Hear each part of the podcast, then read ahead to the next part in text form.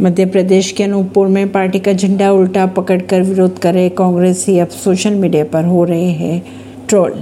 मध्य प्रदेश के अनूपपुर में कोतमा से कांग्रेस के विधायक लापता वाले पोस्टर्स लगे तो जोश में कांग्रेस भी विरोध दर्ज कराने उतर पड़ी, लेकिन कांग्रेस की किरकिरी उस समय हुई जब विरोध प्रदर्शन के दौरान उन्होंने झंडे को उल्टा पकड़ लिया। परवीन सिंह, नई दिल्ली से।